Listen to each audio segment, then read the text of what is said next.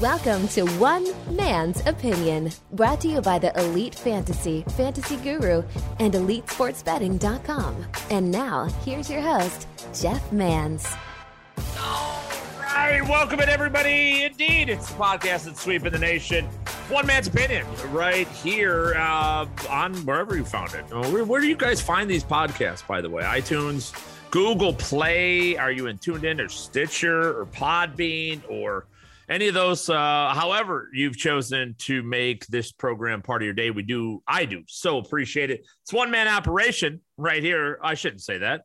Sean Engel producing the program every single week uh, does a great job with that as well. So it's not solo.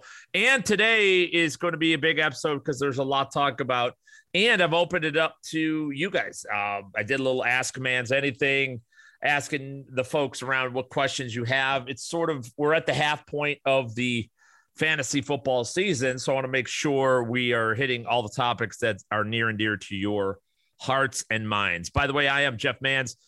Where do you find me? You hear me on every afternoon on Sirius XM Fantasy Sports, Sirius XM's Fantasy Sports Radio, channel 87, uh, Sirius 210 ch- channel, uh, XM channel 87, 4 to 6 p.m. Eastern, hosting Elite Sports.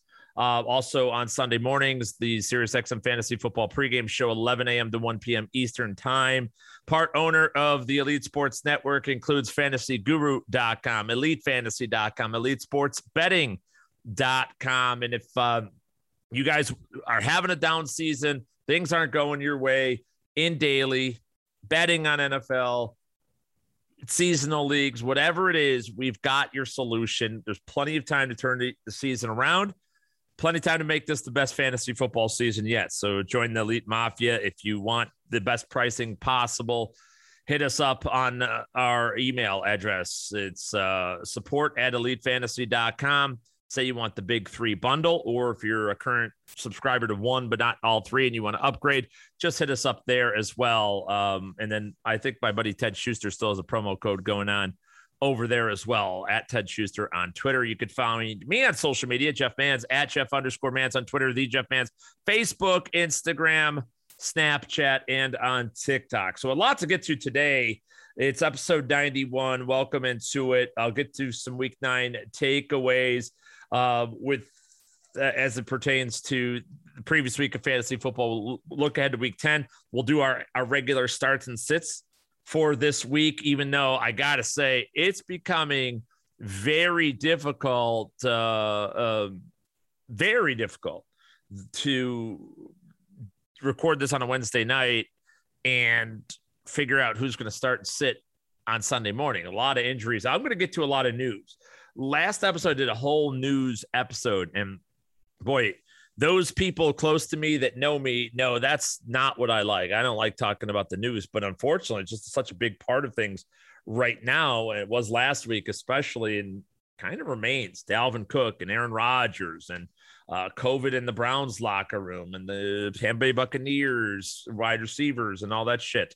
So, um, you know, I'll get to that on this episode as well. I also want to, I definitely want to dive in to some daily fantasy football because those of you in seasonal leagues, you know, your seasonal teams for the most part, um, I won't say cruise control, but you know, you're avoiding bye weeks, you're picking up some players, but waiver moves are just garbage at this point. There's nobody really to pick up, right? You know, there there is there's no there's no real impact guys. There's fill-in guys, but there's no impact right now on the waiver wire. There's also uh, you know lineup advice is pretty straightforward. I want to get into those of you who are struggling in seasonal fantasy football. I had an interesting phone call on the show today. Uh, by the way, at Jeff underscore Mans on Twitter, the Jeff Mans everywhere else. I think I mentioned that, but um, the caller asked me like, "Well, I'm three and six. What what do I do? Like my team, this is my team, and is there some years that it's just not your year? Unfortunately, yeah, some years it just does go like that, and it's not that you can't come back from now, dude. Season's half over. You can come back. If you're three and six, you can win your championship. I'm telling, I promise you, promise you, you can do that. It is, it, it gets difficult, and that's why I don't care about results in the first four weeks of the season, right? It's I don't care about the results early in the season. It's meaningless. You, you want get as many wins as you can, great, score as many points as you can, fine. But right now is the time you got to start hitting. You you should be hitting the gas pedal. You should your team should start every time you pass a week. Uh, we just got through and like Russell Wilson's coming back. For instance, I'll, I'll use myself. Russell Wilson's come back from injury. Huge. Big for Metcalf. Big for Russ. I have a lot of shares of both those guys. Fantastic. If you're a Tom Brady owner or a Mike Evans owner, you just got past the bye weeks. Pedal down, right? That that's what you need to be feeling. Now you're ready to go. Your team, you're getting over those byes. Your your team is good now. You've picked up the waiver wire players. You've made the trades you've needed to make. You've done that. Now it's time to start honing in on results only. I don't give a shit what you've been doing. I don't care what your record is. Nobody does. Doesn't matter. Ugh, eight what? Big fucking deal. Who cares? I'm two and seven. Well, or two and seven, you're in some problem, but there's time to get it right. And you want your team to be successful. Now, so in that spirit, I want to talk about daily fantasy because it's similar in DFS. Uh, whether you've won or lost the first half of the year, remember there's nine more weeks to go. We have a long way to go here, everybody, with uh, with, with this right just the regular season, and then DFS we go into the playoffs all the way through the Super Bowl. So there, there's plenty of time to win the big money, and we had a crazy amount of screenshots, crazy amount of winners over at elitefantasy.com this week. And I mean, we get a lot every week, but this week, such a ridiculous high percentage of our subscribers won, and they just GPP tournaments, qualifiers, cash games. I mean, we absolutely smashed it. And so, I, and I want to give some advice for those of you who may not be subscribers or um, we'd love to have you at Elite Fantasy, by the way. But if you're not, I want to give some help out to you guys and just some things to look for because there's other folks uh, that have been struggling and maybe lost their cash game lineups last week or have been losing in GPP and, you know, reset the buttons on that. So I'm definitely going to get into that through this episode as well. Real quick takeaways uh, from week nine. Everyone who listens to my Sirius XM show knows I'm going to start with the Monday night game with the Bears and Steelers. I don't Again, I said it on the show. I couldn't swear. Remember, I'm going to curse. So put your earbuds in, put the kids out of the car or away from the speakers if you can, because Pappy's going to start getting a little uh, curse heavy here. Um, it was it was a bullshit game in which fucking ESPN and the NFL had to have the Steelers win. Steelers had to win that game, had to, like absolute bona fide had to win the game. They made the biggest deal. In case you missed this, they made the biggest ESPN. I happened to watch the pregame show, and I was just sitting there like, why is a Monday night football winning streak? Why does it matter? Like, I don't get it. I, and I mean it sincerely. It doesn't matter. It's like nothing.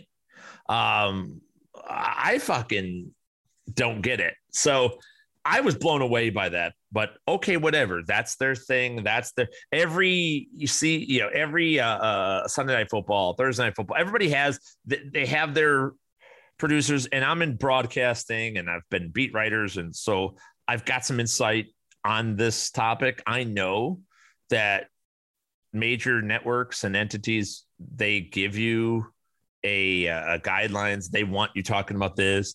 Do talk about this. Don't talk about that. You know, so on and so. And that they they have what they want discussed. You know, and sometimes it's even how they would like it discussed. And you know that it gets shitty like that. But you could tell that's what, what Monday night was. The fact I didn't learn, I didn't know this until Tuesday afternoon that the Steelers had actually lost to the Washington Potatoes last year on Monday night. But because it technically wasn't a real Monday night football game, meaning it was broadcast on Fox because they they had to swap like the Monday night crew got the Ravens game, which was played on a Tuesday or a Wednesday that week, and every last December it all got screwed up. Technically, it didn't count as a Monday night football game, but it was played on Monday night and it was at home, so it, it was I don't I can't believe that that existed. And yet the producers of the pregame show and even the announcers in the booth had to make such a big deal of it. That proves right there that they it, it something that had to happen. That that was going to be their narrative, their story, their talk points all all game long and it sure enough it was. And then you get into the refereeing and the referees were terrible. Absolutely terrible.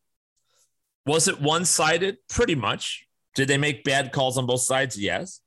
And again, and I know some of you, you're never going to, it's stupid. I, I'm a Bears fan, but I don't care. And I, I mean that. Like, I don't, the, the thing that you, you all have, I don't have it. And I mean it. And everybody who knows me knows it. They're mesmerized sometimes. I don't have that bias. I love my teams win, lose, whatever. I get pissed, everything else. But it doesn't matter to me the way it matters to a lot of you. I, I just don't, I'm not going to say something is biased against my team because it's my team and I feel shorted or slighted. I'm absolutely thrilled that the Bears lost the game. As a fan, it's the best thing I want. I thought they were going to lose. I I bet on them losing. I wanted them to lose and they lost. I'm very happy about all of it, but doesn't defeat the fact that the referees just didn't call a fair football game. And again, I watch every game and the hit on Justin Fields on the sideline, you may not think it's right. I mean, I don't think it's right. I, I would love for them to be able to hit quarterbacks like runners. And those of you who argued with me, well, he was a runner at the time. Don't, you know, for one, why you, I hate that shit. Like, I know this, dumb fuck. Like I know it. Yes, I know he's a runner. I know what the rules are. Right? It would fuck. That's sometimes with trolls. I want to. I, I, just want to. I want to go on live television and let's have a little uh, football off. You versus me. We'll do pull a bunch of random questions and we'll see who's who and what's what. Because I'm going to kick your fucking ass. I don't think there's a person that knows this game better than I do. Quite frankly, I don't think there is. I, I don't think there's a broadcaster or player. I don't think so as much as me, sure.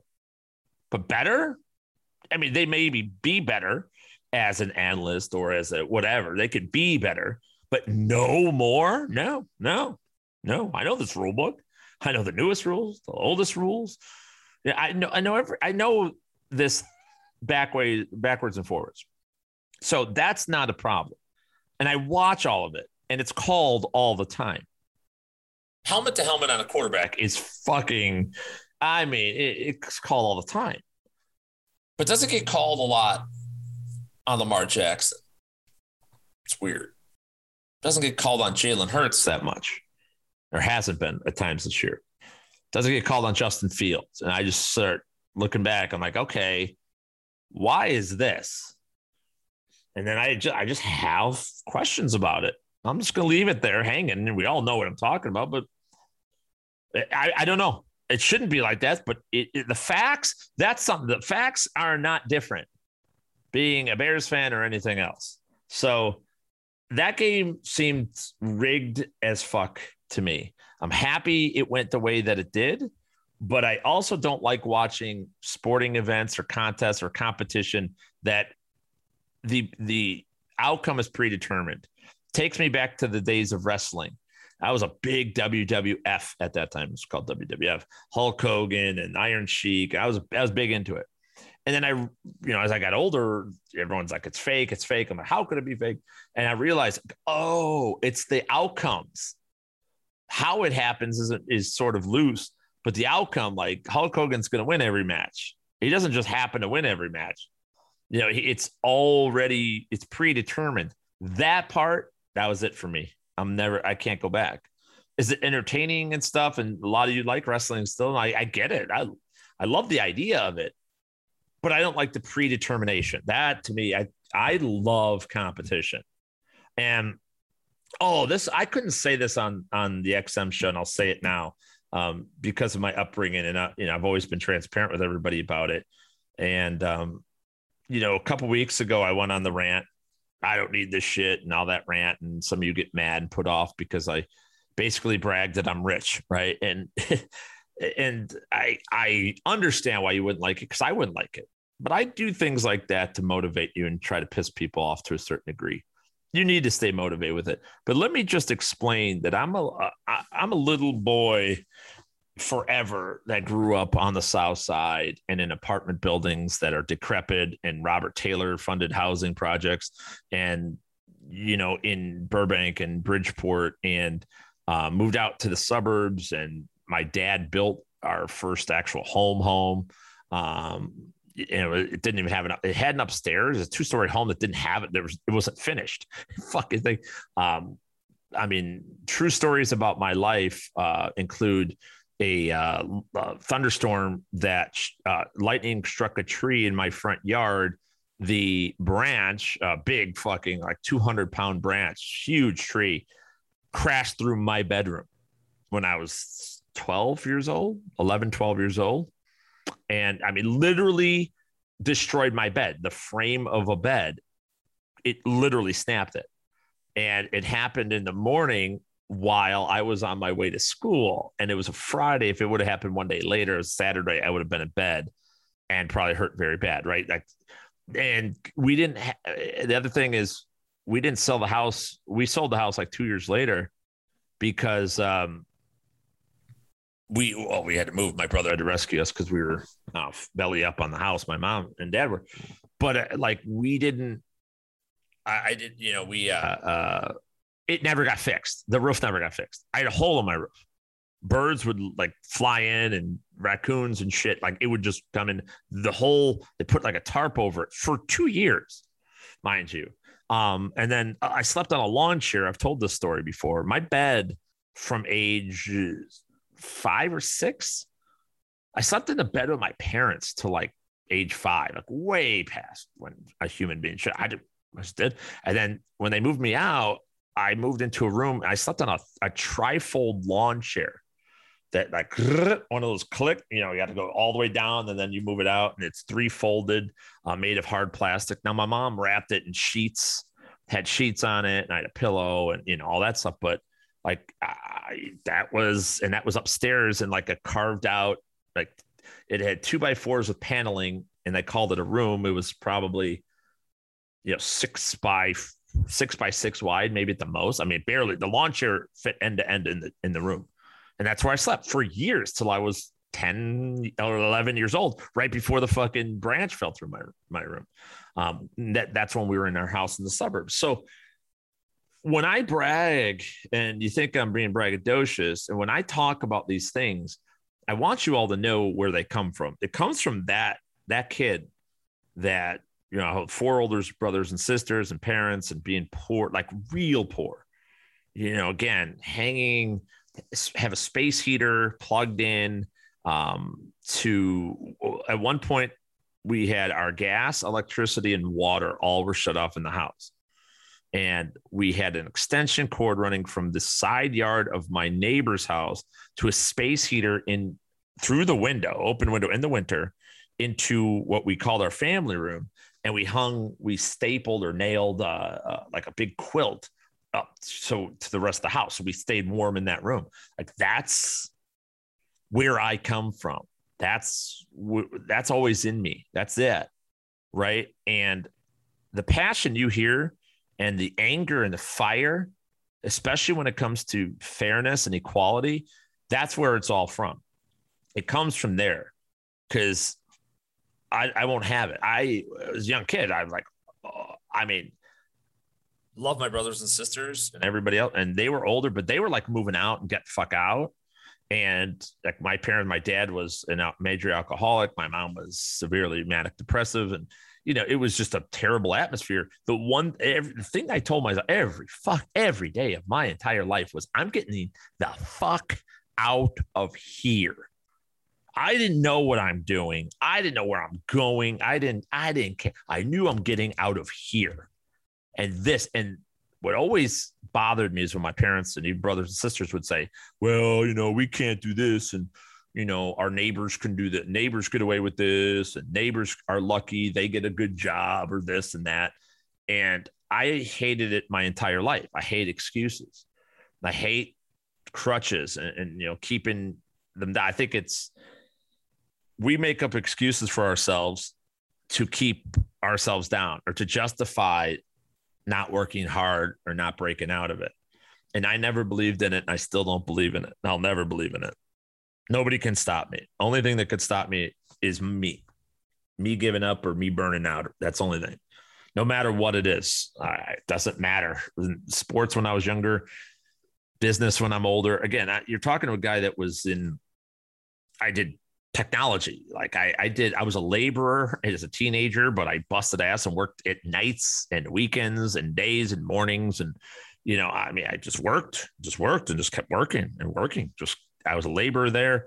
Um, you know, went to school. I had to take a medical leave in school when I was in journalism school, went back to school, even though I was freelancing and, and, writing and stuff. I went back and said computer science is the way to go. So, because that's where the money is, I'll go to computer science. That was where the money is. And computer science got me into you know working at uh, uh, you know companies like Zurich Life Insurance and and uh, others retail outlets eh, eh, in their tech department technically. I had to have a computer department is what we called it but it's tech department. And then eventually started my own tech company selling that to ge as well you know, general electric biggest company in the world. And then having the opportunity to say okay now let's go after a passion which is sports and journalism and fantasy sports. And then you know built this and built fantasy alarm came over to Guru Elite, did that. And I'm not going to stop fighting. And then, yeah, oh no, these guys leave Elite. Let's, it's going to sink, right? It hasn't sunk. I won't let it sink. We're not going to do it. And that's where I come from. I want, and this is not bragging, it's the truth. Nobody can stop any of you except yourself. We all stop each other. That's where our division, that's where I hate politics and religion. I don't like religion either. I'm not a God guy. You know, um, I respect all religions and anything. You know, um, I'm a born again Christian. How many of you know that? It's truth. Born again Christian, rebaptized uh, October of 1999, rebaptized a month before my dad passed away. Went to the church a block away from the hospital, got rebaptized, and and the whole thing went through the whole thing. Still, that I don't believe in it, right? I mean, I tried. I thought it would help, but you know, of course, I probably did it try to save my dad, but it didn't happen, blah, blah, blah. But I don't take away from anybody else believing in it. And I go to church. My whole family goes to church every Sunday. I don't during football season. Um, but, you know, it, it's not a negative towards me at least, you know, because any just God or anything is with you all the time, in my opinion. And if it's there, it's there. If it's not, it's not. Live your life the right way, good things will happen. And um, that's just what I believe. And I believe that religion and I believe in politics and I believe in uh, nowadays like the fucking government, like it separates us. It, we're all just people. And you guys are mostly dudes listen to this. We got some ladies that listen. I appreciate you uh, putting up with me, but it's like everybody just wants us to be different. And guess what? It's okay to be different. It's okay to feel this way about this and this way about that. So I said about the Aaron Rodgers thing, but instead they just they want us to fight and kill each other. That's what they want. Like this Twitter shit. Everybody coming at you know coming at. I got yelled at today for talking about Aaron Rodgers. I'm changing the channels to 80s on eight. Good, go, go to 80s on eight. I mean, what you have the right to do that in the first place, right? Like that's that's fine, but don't pretend you're doing it because I have one opinion on Aaron Rodgers that you don't share. That's a pussy move. Just a pussy move. You know, just just say you don't like the fucking show but don't like it because I don't agree because I don't agree with you. Anyway, um, I'm getting off on tangents, obviously here, but it all goes back to that Monday night game and about equality and about a chance, an opportunity. I believe everybody out there. And a couple weeks ago, I had my meltdown and, and I talked about that. The real thing behind is I want, I don't want, I got to a point where I thought I wanted it more than you guys wanted it. I wanted you to win more than you wanted to win. Because in order to win and in order to succeed, in order to excel, you can't do that by being the same. You can't just be the same. You can't have every, it's, again, we all can't. This is why, like, having different opinion and my different opinion than a lot of you may have about whatever it is, whether it's God or politics shit or Aaron Rodgers shit, it, it, instead of being mad, it should just motivate you to do better. right? And, get. And use me as the stepping stone to propel yourself, though. That's what you need to do. You need to, to take that approach. Don't make me your excuse of why you can't succeed or aren't winning or anything like that. And I felt growing up that was, you know, it was very hard for me getting out of the house I was in. It took a fucking miracle. It took a miracle to get my parents to move away from the city. It took a miracle to for um, us to actually have a house. It, it, took a miracle to have a roof over my head. It took a miracle for me to have a bed. Um, it took a miracle for my have my own room. And then after the hole in the roof, and my brother, who was 30 at the time, I think it was 30, 32 years old, I think. He is the only reason my parents got out of that fucking ghetto house. And he moved us to a nice, uh, nice part of town where I went to high school. And if I didn't do that, I, I don't think I don't know what the fuck. Cause dude, I'm telling you, selling drugs and being in gangs with gangs. I was part of a gang until seventh grade. And then my people turned on me. they beat my fucking ass. I used to have to run home from junior high school because they, I mean, legitimately were going to kill me. And they thought they had killed me once when they broke my nose or the steel toe boot, you know, just beat me to literally a pulp. Like my face, I still have scars. You know, if you ever look at my stupid face, scars everywhere, forehead, eyebrow, cheekbone, underneath my uh, chin, I'm uh, uh, right under my chin, uh, right down the center of my nose. My nose is all crooked, if you notice. I mean, that's from getting beat to a fucking pulp, right? And that's, you know, those are the things that happen. So it took a miracle to get out of there. And it took luck. It took, and I kind of start thinking again, I'm not a religious person, but I do believe in a bit of divine intervention that I was going to break out one way or another or die trying, like 50 Cent, get rich or die trying. I, I was never trying to get rich. I was just trying to get the fuck out. That was it. And just get the fuck out. And that's what I did. You know, I moved out again at the bad time when my my dad died, and you know went through that. My mom was sick, and my brother is disabled. I've taken care of him since I've been 20 years old. Um, so, you know, I want everybody to have the opportunities. And I've I've have a unique perspective of having lived on both sides. And nothing pisses me off more than somebody saying, Well, I'm so and so, so I deserve this. It's like me saying to you, I'm Jeff Mans. I'm a big deal in fantasy sports. So I should get, I should have the tiebreaker. If we tie in DFS, I should win the money because I'm me and I've done this and you aren't right? I mean, that's that's the thing. Oh, well, the Steelers have won all these Monday night games, so we're going to make sure they, you know, every opportunity that they have to win that game. And no, not for me. Games should be called equally.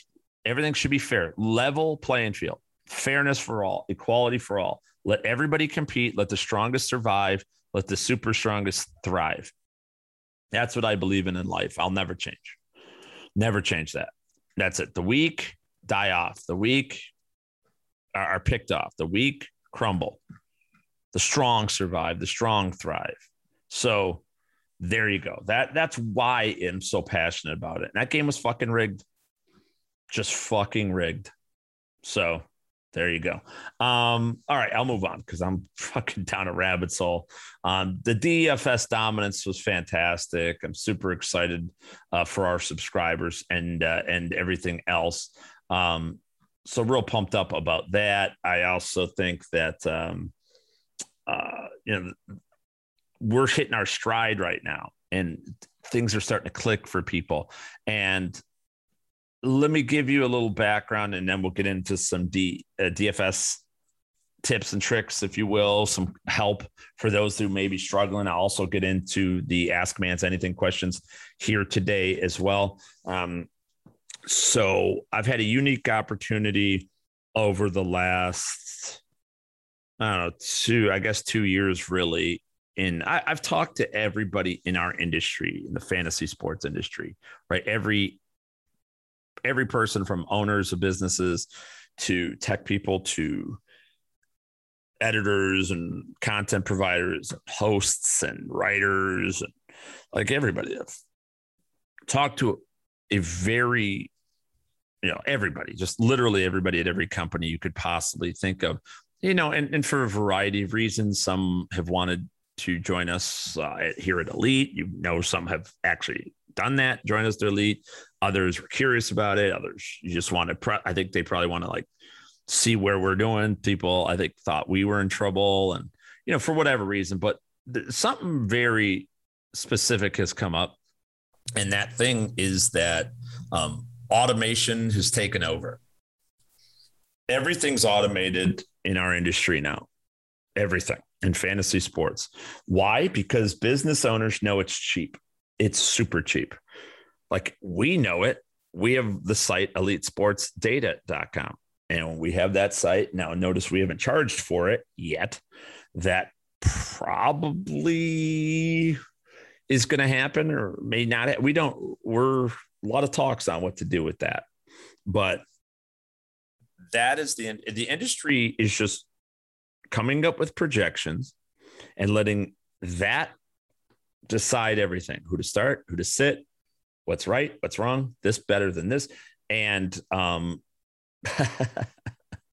uh, all right, I'm not going to get into politics. Uh, I, I, I guess I talk I talk more about hating politics than people that love politics talk about politics, but I'll do it anyway. But you guys, um, you know, uh, class warfare um, I guess that's something I'm deeply against, and you know, from where I come from, and um, all that is um, is that's just my background, and that's what I. But the class warfare and the classes of human beings and the classes of people, socialism, if you will, um, in a lot of ways, it's where you know a certain class of people are worth this, and another class of people worth that and that we we are we've created that in fantasy sports by simply automating everything and just if this player is is projected as more than this player then that's how it is. And of course anybody who's got a brain inside their head knows that's not how this is done. That's not how anything is done that way. It's not all black and white. And that's why i hate the political party setup and why i hate all of it is because it's not this this side's not right. Neither's that side. None of them are. Of course not. There's that's why you know business deals happen and and you know agreements. Think about your own house, husbands and wives, right, and kids, and everybody plays their role. And I do this, and my responsibilities are that. My wife's are that, and and that that's good. That's a good relationship. That's a good ecosystem that's not the way fantasy sports is. Every business owner in, in this industry is moving, has already done so, or is moving towards automating everything. That means there are no people in charge anymore. Just somebody, somebody behind the scenes. Which, by the way, for those listening in the industry, and you think you're safe because you're the one doing projections, you're not. You're the next ones out. They'll automate the project. It's easy to automate projections, but baby, it's easy. I mean, it's, I I overwrite my projections, but they're for the they're automated. They're automated, and then I, you know, do my little thing. But that's why I don't go by projections. Notice my projections and rankings are immensely different because the player has to gain an edge. You have to have an edge over what the field thinks. That's the way you win. And folks, that's life, baby. You have to have an edge. Everybody's going to do the same thing. And if everybody does the same thing, if you're on the bottom, that means you're going to lose all the time. So, how do you get to the top? How do you even get to the middle? Well, you have to win, you have to outperform. How do you outperform if everything, if you do everything that's only expected? If you do just the expectation and meet the expectation, how do you ever move up? Now, it's great for the people on top. That's what you want right? And I'm on like for me in my industry, I'm on the top of my industry right now, you know, and you know whether people like it or not, it's the truth. And I, you know, I talk to Ray and Ted, and Rob, and all our guys about all the time. Like I'm constantly trying to create. I, I'm always worried. What's the next person? What are they coming up with? What's what's the next thing here? What do I have to stay on top of to make sure I'm ahead? What do I, you know, I I'm moving and shaking. Yet I'm noticing the rest of the industry is like not doing any of that. They're all just like, okay, we're just doing this. And that's the industry, baby. That's it. So when it comes to DFS, uh, we identified this two years ago. I'm gonna I'm gonna tell the blatant truth right now. Okay, because I think it's already it's already done. The lineup train started about two and a half years ago, or you know, two years, basically 2019 at the end is when they really started. When they started, it freaked me the fuck out. It freaked me out. I didn't like it because you know optimized lineups these are people that are sharp people using easy products or help you know assistance of algorithms and uh, optimizers that with a good projection model that are making very sharp lineups okay and at first i was like oh shit here we go this is a tough one and you know 2019 we started losing to those people everybody who's been around a while knows we started losing started losing to them. We were just trapped behind it. And it's not about their lineup is better than ours. That's not really it. It's the fact that there's so many of them in numbers. There's 20 to 40 in every contest. That's 20% to 40% of the entire field. So cash games has stopped becoming about it's no longer just about the best lineup, zero fat, and all that kind of stuff. Yes, that's the way we go about our business and do things, but it, it is really just become about beating the optimizers. And every week that goes on, folks, that's really what I'm doing. That's if you boil everything else out, I'm just making sure I, I do all my the same uh, projections game by game start narrowing down the player pool, start really isolating down into the best players, forming that player pool. But when it comes to the lineup that I use, well, I have won eight out of nine weeks thus far. Majority of us at elitefantasy.com have. It's about that lineup, that core four. It's about staying ahead of that optimizer. That's all it is. Beat the machine. And it's funny because we had a $15,000 winner over on uh, elitefantasy.com this past week, and uh, it was a beat the score contest. Now, this is a contest I've seen, but I don't know much about. Right, I didn't know like a ton. Brandon, I believe, yeah, that was it. Just beat the score. Had to beat 135 points. He scored 141, and the only one to do so. And Brandon won fifteen thousand dollars. Congratulations, Brandon, if you're listening. Um, you know, just a fantastic effort. And basically that's exactly it because everybody else nobody else is the so I went back and looked at his contest and there were so many people at like 131 with the same score because they all just went together. All you need to do is play one different player, score nine more points, or really three more points. He scored 10 more points almost, or nine more points, and 10 more points. If that's all he needed to do, and it's over, You've won you're the solo winner. It's a great contest. Those in the Elite Mafia, I would check this contest out because it suits us in our way very well. But that's knowing your industry, knowing what you're up against. And that's where it is. We're up against optimizers. We beat the shit out of them. It's at this point, like, okay, so in 2019, I was scared of them. I was worried about them.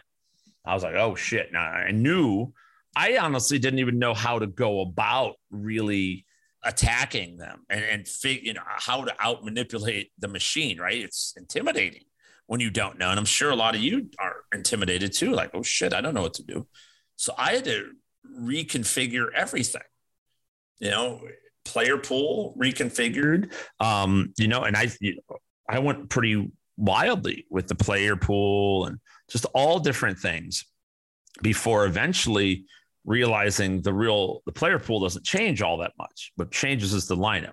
All that matters is the lineup and who we have. Where do we get an advantage? And you know, that's where we're at. And that's why we've been able to again 15 out of 17 weeks in 2020 and seven out of or eight out of nine now uh, in 2021. I mean, come on. results are results you know, I said last year, there's no fucking way we ever repeat this. I, I said it and I really meant it at the beginning of this year, but I'm starting to think maybe we can because it's not changing. And the optimizers and the automation and the laziness of DFS players is not changing. They're still, they can't do what we do. They can't put in time. They're not logging the hours of those of us that are in our elite fantasy Discord, reading the articles, watching live streams, the podcast, all the shows, all the programming, the Core 4 live stream. I mean, they're not doing that work. So they're just rolling up expecting to hit that optimize button and upload button, and they think that's it. And they're getting their asses kicked. So I don't think they're going to change. That's the great part about it. We've got them by the balls, kicking their ass. So anyway, um, that's my thoughts on that. The way the industry has changed and all that. Um, do want to get to some Ask Mans Anything questions here. Still got starts and sits to get to as well. Um, well, let me finish off the DFS stuff real quick. Um, some tips and tricks for those of you out there. I, I talked about in the Sirius XM show.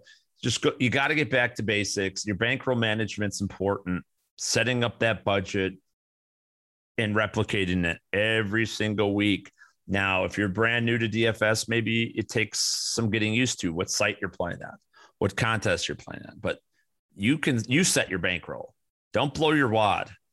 Don't because you your million dollar win or hundred thousand dollar win, ten thousand dollar win, whatever it is, your big win could be destined for you, but it could be in week 17 or 18. It could be week 14. It could be week 10 you just don't know when it's but you have it's your job to stay in the game long enough to survive if you're a tournament player and if you ever if you're a tournament player and you say to yourself well i just can't keep doing this then you're you're not a dfs player you shouldn't be playing dfs and if you are you're not a tournament player shouldn't be playing tournaments said that at the beginning of the year. We say it at the beginning of every year.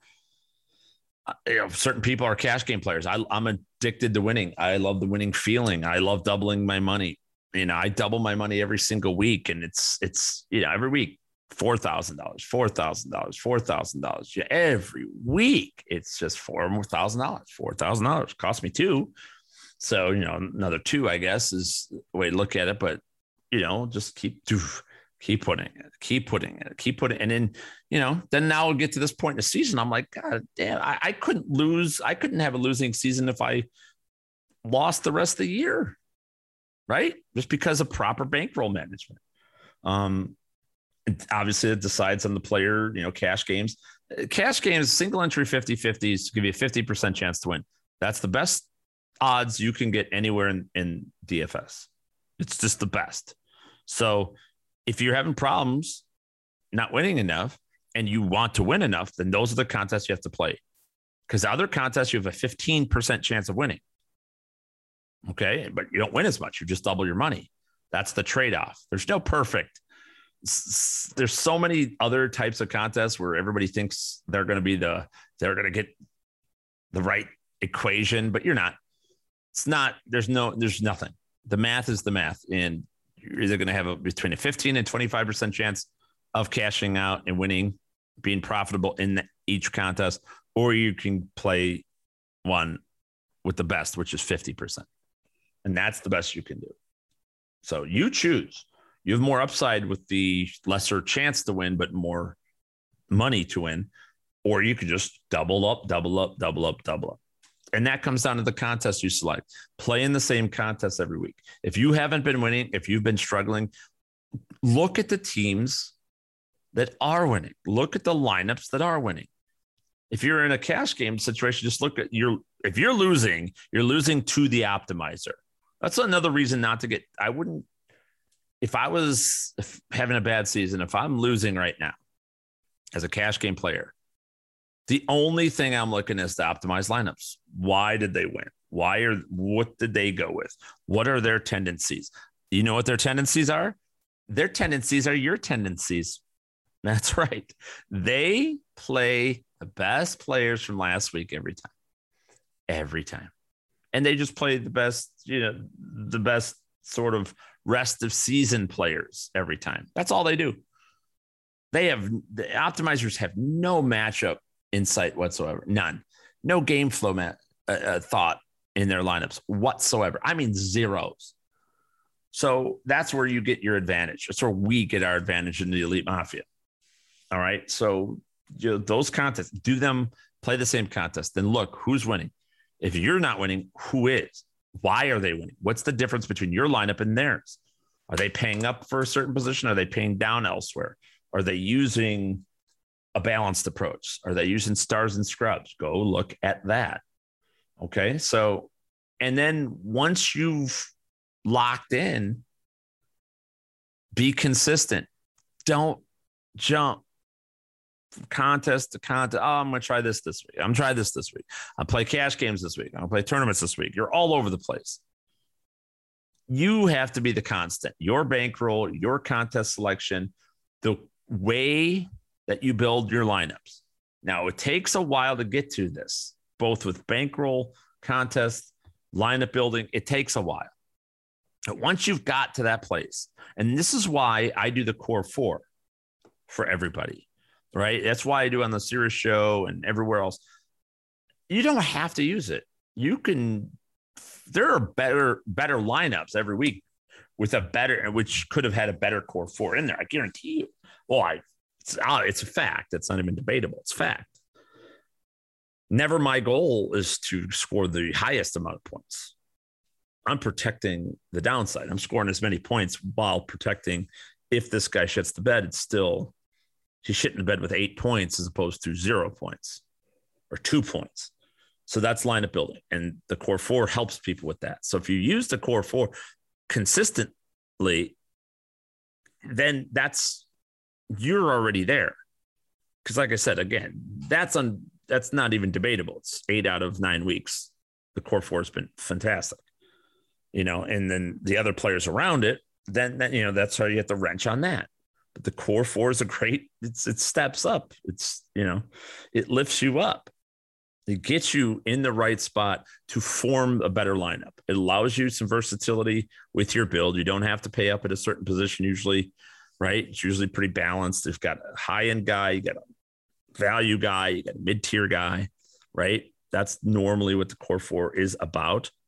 So, and it's a good start to your lineup. So, if you've been failing or struggling, go back, plug in the core four, start learning from that. Where do you go? What are the other five guys in your lineup? Right. That that will help you immensely as well.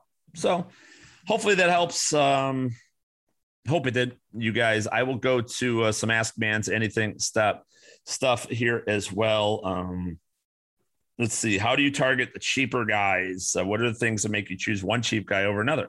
A lot of times, I just default to your rankings projections. I think that's pretty fair. I mean, there's a lot in DFS that goes to it. It's a DFS question from our Discord, by the way. I think that. Um, uh, how do I choose the cheaper guy?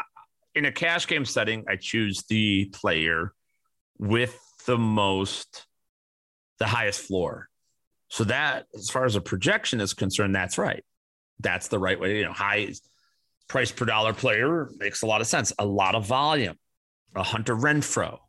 Okay, Hunter Renfrow guy that I hate and I just don't like, but the floor for how inexpensive he was last week, very good.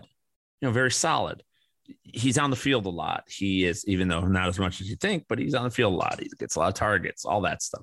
So every it's all player analysis in general. It's you, you analyze the player, snaps, you know, health or, or overall system, health, snaps, volume, targets, opportunity share, run share, target share, all that stuff.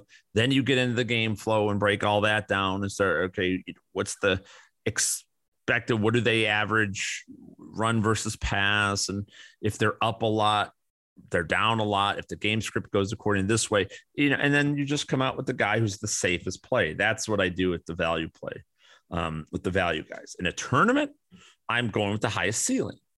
Um, last week, it's funny. I played Hunter Renfrow, both guys in my write up, by the way, but two different types of players. Hunter Renfrow for a cash game play, and which I did not use in my cash game lineup, by the way, but I strongly consider. And then there was Donovan Peoples Jones, who I did use in my GPP lineup because I just had to get him. I, I nobody else is going to use him. And if it went, if the Browns came out and used that play action passing, I felt he was going to be the guy and the touchdown guy. And sure enough, you know, that is exactly what happened. Um, you know, Peoples Jones last week was he top 14 receiver, 16 points or whatever. So it was a fantastic hit, helped me, albeit min cash um, in GPP, but help. I mean, was the difference maker because he was in some of the higher stakes contests. He, I was the only lineup with him. So that was good. So that's how I choose uh, that spot as well. Um, you are very transparent. What could we ask you that you haven't talked about? Uh, I think I I talked about it earlier, sort of my childhood stuff, and I don't know. I know I've talked about the you know, sleeping on a lawn chair. To be honest, like that's something that I never even realized until I was much well in my twenties. And I brought it up. Yeah, I was talking about. We were talking about with my sisters and stuff because my sisters remember. Um, my brother who lived with us remembered I sleep slept on a lawn chair for you know years and years. And my wife was like, wait, what? She's like, you never, what the fuck? You, and, you know, as if I was like abused or something. I'm like, no, just slept on lunch. We didn't have a bed. And actually, I didn't have a bed till my grandparents died or my grandfather died. My grandma got a new bed and I got, I got their old bed. This is the first bed I ever had. Um, so there you go. Um, would love to hear how you start your builds. Do you typically start as quarterback and go from there? Oh, good one. Um, I like that question. Yes, quarterback is the way to start. Can't miss on quarterback. Just can't do it. Simple. That's it. Can't miss on. Cannot miss on quarterback. Uh, I forgot what week. It was the week I had Kyler Murray in the core four. He scored 13 points. So we almost missed. We oh, we did miss. I'm sorry. And we luckily were saved. I forgot if that was the Derrick Henry week. Somebody saved us late. I remember, but should have lost that one. You can't miss quarterback. So yeah, I started quarterback, but you know, one of the other exercises is don't go in order of how every lineup is quarterback, running back, receiver, tight end, flex. That's how everybody that's how everybody does it. And I I settle on quarterback first. Then I do every other I, I'd probably go quarterback, tight end, defense. Then I get into running backs and receivers who play off each other because that's where you get the three running backs, you know, extra running back as a flex or four wide receivers. So that's kind of the way I go about it. Uh, choosing the best GPPs, single entry uh, is the way to go. Um, and higher stake, g- best advice I give you as a tournament player is to push the envelope. Do not be a lottery. Remember, there's four types of players in daily fantasy. There's cash games players, there's tournament players. Those are the Jeffs, the Tommies, as we call them. Then there are the just for fun players that, yeah, they just throw it in, play with their buddies, and you know the money. It's a it's an entertainment uh, pay. Uh, you know the money is just about entertainment value, and win they some, they lose some. They're great. The other are the lottery players, and the lottery players are the worst players. They're the ones in the Milly Maker that they they are the people that are selfish little bastards. And I guarantee this is a lot of you. You think you're going to put in a little and you think you're going to win a lot. Nah, you're not. That doesn't happen. It would be great if that happened, everybody did it. So you're just throwing away, but you're, you're putting yourself in a very negative situation. So my best advice for GPP players, tournament players, buy into the biggest tournament you can buy into. I go over the pay lines every fucking Tuesday, me and Ted, and it just is perplexing to me um, on how bad everybody seems to be at choosing contests. And you know, you get into it, and it's like, uh, um, you know, some of these guys are, are you know, you playing out a fifty dollar contest, but somebody who plays in the uh, um, $50 contest for say didn't play in the $75 contest or they played in the 100 but not the 150 or you know so on and so forth. And it's like what did you do that for? Because you could have won all the money. When you hit in DFS that's what you know that that would have sustained you. That extra 20,000 is the difference. And if you know, I'm digging out my pay lines in case you guys, I'm digging out through my uh my little pay line cheat sheet because I'm gonna uh, just go into last week here. Um, so the FanDuel hot route, right? Fifty dollar contest, one fifty eight point five two, won that contest, right? And they won ten thousand dollars. Now, the fifty five dollar bomb on FanDuel one uh the winning lineup was 166.04 won $100,000. Now again, you know, if that 158 if you played the multi enter entry contests for the same amount roughly 50 55 dollars that lineup 158.52 wouldn't have been in the top 10 and thus you would have won. I think it would have won six hundred dollars in 18th place, four hundred dollars, four hundred dollars. That's it, instead of ten thousand in the single entry. But then here we go. We go to like the cover two, which was hundred dollars, and the top score, the winning score is one fifty five point one four. Mind you, this is really low. These are some real low, low um, pay lines in, this week on FanDuel. But that cover two, 155.14, was a uh, won $13,000. But notice that the person that played the $50 hot route, the 158 lineup, didn't pony up the extra 50 to play the cover two because they would have won $15,000 in the cover two. You see what I'm saying? That's yeah, 50% more money eh, that's a, it's a lot more money. And you should have played both because if you would have played both, you would have won twenty five thousand dollars. Right, and the luxury box was five hundred thirty five dollar buy in. That was that top lineup was one forty seven point oh four. Took home fifteen thousand. Again, if either the fifty dollar or the hundred dollar person played in the five thirty five, they would have won that money too. So you want to pay up for the highest, do single entries for get real money. Stop dreaming hundred thousand million. That was fuck, man. That that's a crapshoot, and you have to play against just so much filth and garbage. You know, um, that it, it's just not worth it. Not worth having to put up with. It's too too many minefields there. Pay up, play a single entry, get real money. 10,000, 50, 25, 20. Get real money and then once you have that real money, then you want to go a little crazy and get, yeah, fine, chase your millions. But that's not the way to go. Um, so there you go. Those are some of the questions. Um, what else do we got? I'm kind of perusing here our Discord. I posted a, a link to it as well. Um, somebody asking about season long advice. I mean, I'm all about season long advice, but didn't ask a specific question. Uh, other questions for me. Um, let's see. Any update on Badlands? Uh, no, Badlands is never paid me the $500 dinner. He said and he thanked everybody for giving terrible advice. And, um, you know, of course, he's gone away as well what else is football dying? Will it still be around in 50, 100 years? Oh, I like that question. I actually had this conversation with Ted Schuster quite a bit. Yes, it'll be around. Football will be around, but it's always going to be football will always be a lower income sport. You can't care about yourself.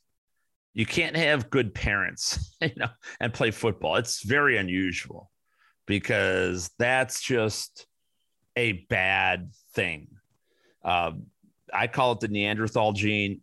When I was growing up, like I talk about all the time, I used to play tackle football on the concrete. Like it's just we didn't talk about it; we just did it.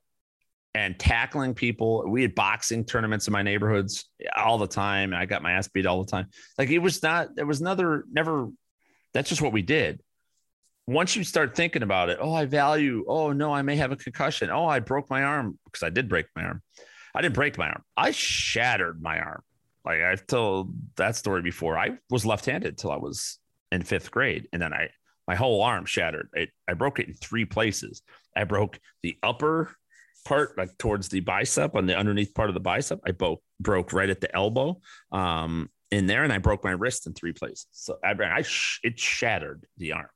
So, um, yeah, and you know, I learned how to be right-handed ever since. But that's where it, it is. Um, other questions? I've enjoyed your show back when you and Tommy played Timmy Trumpets before it was in show at halfway point. What's one thing you have learned in your career that you wish you knew in the beginning? Great question. What one thing that I wish I knew? Um, there's a lot. I mean, I wish I knew a lot. I, you know, I think that that people make the difference. Uh, I, I think that there's an idea that I don't know. I don't know what we want to call it, talent. Being right. I I think though I uh, when I first started, I kind of went at Matt Berry a little bit. In modern day, would be talk trolling. I thought I was better than him because I had a better opinion. I was right on this player. He was wrong on that player, whatever. And I thought that meant I was better, and it didn't.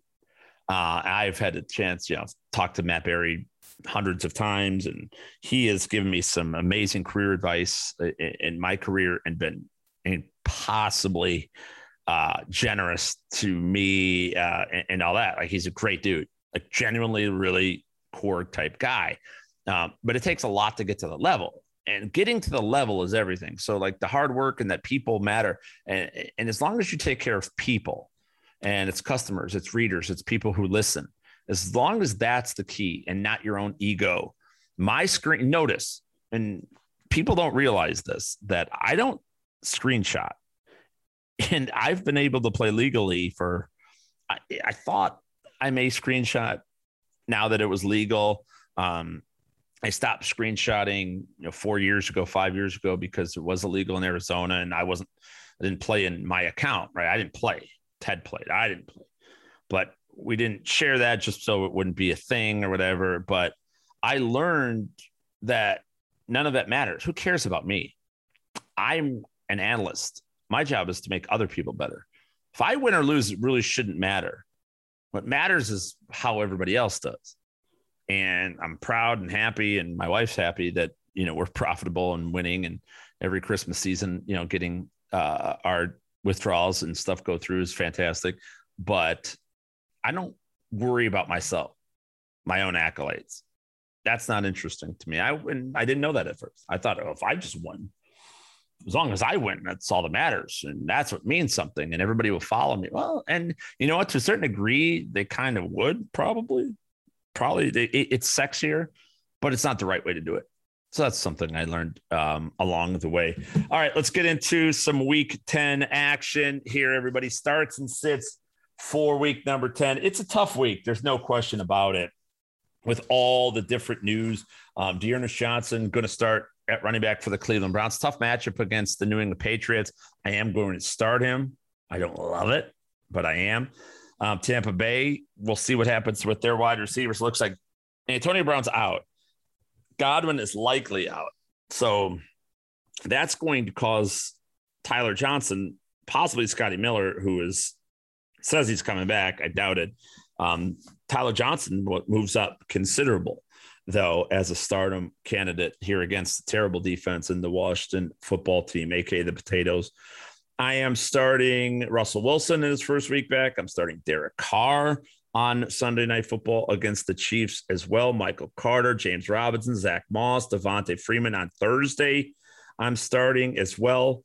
Um, Van Jefferson, Corey Davis, Jaylen Waddle, Dalton Schultz, Hunter Henry, all stardoms for me in week 10. Benchums, uh, Tannehill, Kirk Cousins, Antonio Gibson, Boston Scott, benching them. Um, Adrian Peterson not playing against New Orleans. No, thank you. Uh, Elijah Moore, Cole Beasley, Rashod Bateman on Thursday. Ugh. You'd have. I don't want to start Bateman. Not with Sammy Watkins back. Um, I'm out on that. Uh, and then Mecole Hardman, Tyler Higbee, Pat Freiermuth. Everyone wants to rush him in. It's not a bad match against Detroit. He's just outside of my top 12. So there you go. Those are some stardom and Siddums for this week. I know went pretty fast on that. Let's get into the uh, the uh, survivor pool. By the way, how about this? Um, the Bills lost. I kind of tweeted out survivor pools are all over and done. Somehow, I managed to, I got real lucky. I fought with our elite mafia crew, uh, the Siege and Rob and Rusty and Tyler and our crew that is in the super contests um, in Las Vegas, and we do we did the um, entry to the survivor pool there too. I said we have to play the Bills because Siege always wants to. He wants to save everybody. I got to save everybody for rainy day. Rainy days never come. Survive. Biggest problem with survivor pools is everybody waits they don't use the good teams. They try to get sneaky and then they get caught. It happens all the time. I've had fortune to win a lot of survivor pools. I'm usually very good at these, but I argued for the Bills. But the problem is with us is that we, as a collection, don't put in our survivor bets until Friday. Last week, in my the two survivor pools that I do by myself, I put in the Indianapolis Colts on Thursday night. And I uh, on Sunday, I didn't even realize I'd done that. I thought, well, I'm out everywhere. Oh, all right, one less thing to do. Fine, I'm out. And if I'm if I go out with the Bills losing the fucking Jaguars 96, then I'm then fine. So be it, God. do do your worst. But I got lucky on that. So still in my survivor pick this week. I do like the Bills against the Jets. And they're not going to be that popular either. So if you die, obviously, if you're still in, you have the Bills, pretty good spot to go right back to them. It is. They're not going to lose this game. Um, so the Bills would be the top choice if you haven't used it. If you're still sitting on it, um, by the way, uh, the reason that I didn't use the Bills actually in the one in the two that I had, I used them one, two, three, four. Week four, I used I used Buffalo. So it's another reason, and I took the Colts.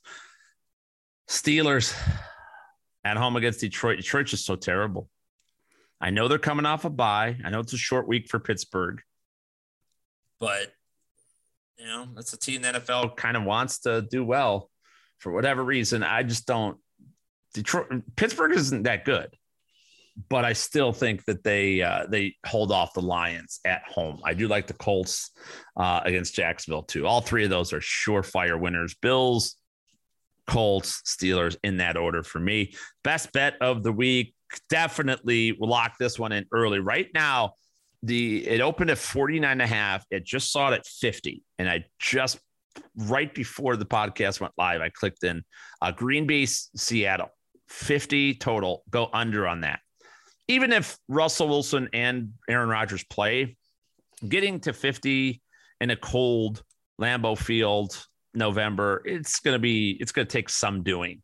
I don't think Russell's going to come back and Seattle's offense is going to high fly it, you know, and Green Bay has run the ball a lot, whether Aaron Rodgers is totally fine or not. Either way, if Rodgers doesn't play, it's Jordan Love. They're not going to come close to fifth. This game might not go over 38 if Rodgers doesn't play. If Rodgers plays, it'll push Wilson and move that up. But uh, again, it's not going to go over 50 points. So I'm going under on that. And my upset of the week, there's several games I think have a chance uh, of being an upset this week. But um, you know, Carolina over Arizona is interesting to me. PJ Walker is just going to make that offense so much better, even though he's not that good. But it gives them a big element, just just a downfield element. By the way, pick up Robbie Anderson. If Robbie Anderson's been dropped, go pick him up immediately because he's back with PJ Walker. Um, I'm not going there though. The upset I'll go with is New Orleans over Tennessee. I wish New Orleans would start Taysom Hill. If they do, I think they'll win going away. If they don't, I still think they have a good chance to upset Tennessee. Tennessee shouldn't really be favored. Too tough of a defense for New Orleans. It's too tough. Too tough in the trenches for the Tennessee offensive line. They're not going to be able to run the ball anywhere and force Ryan Tannehill. The more you, Tennessee got away with two short fields, a pick six and another like what seven yards touchdown, 14 points off turnovers uh, and Sunday night football. That was the difference in that game. It's not gonna could that happen? Sure. Uh, against Trevor Siemian but I don't think that happens. So I think New Orleans in the upset. All right, folks. Uh, I won't take. I won't keep up any more of your time. I got to a lot on the show today. Appreciate you guys downloading. Tell a friend. The More people we have. Remember, brand new podcast on FantasyGuru.com. My weekly recap. Sunday nights I record it. I'm usually sweaty and gross by the end of this. And I give you all the details first before anybody else gives you anything. So uh, check that out, fantasyguru.com. Uh, if you want to sign up there, get the game script article, the recap podcast, the rankings and projections, and all our great tools over there, uh, you're talking $20 for the rest of the season. Just fucking do it. I mean, good grief. At this point, just do it. It's an apps. It's one contest entry for you. You'll be fine.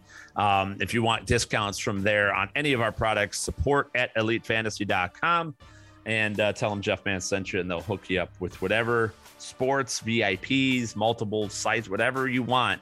You will get. Follow me at Jeff underscore Mans on Twitter, the Jeff Mans, Facebook, Instagram, Snapchat, and TikTok. You may agree or disagree more likely disagree with anything that you heard and everything that you heard on today's show. And it's perfectly all right, folks, because we ain't a pussy. We aren't worried about it. We are one man's opinion. We'll see you next time, everybody. Deuces.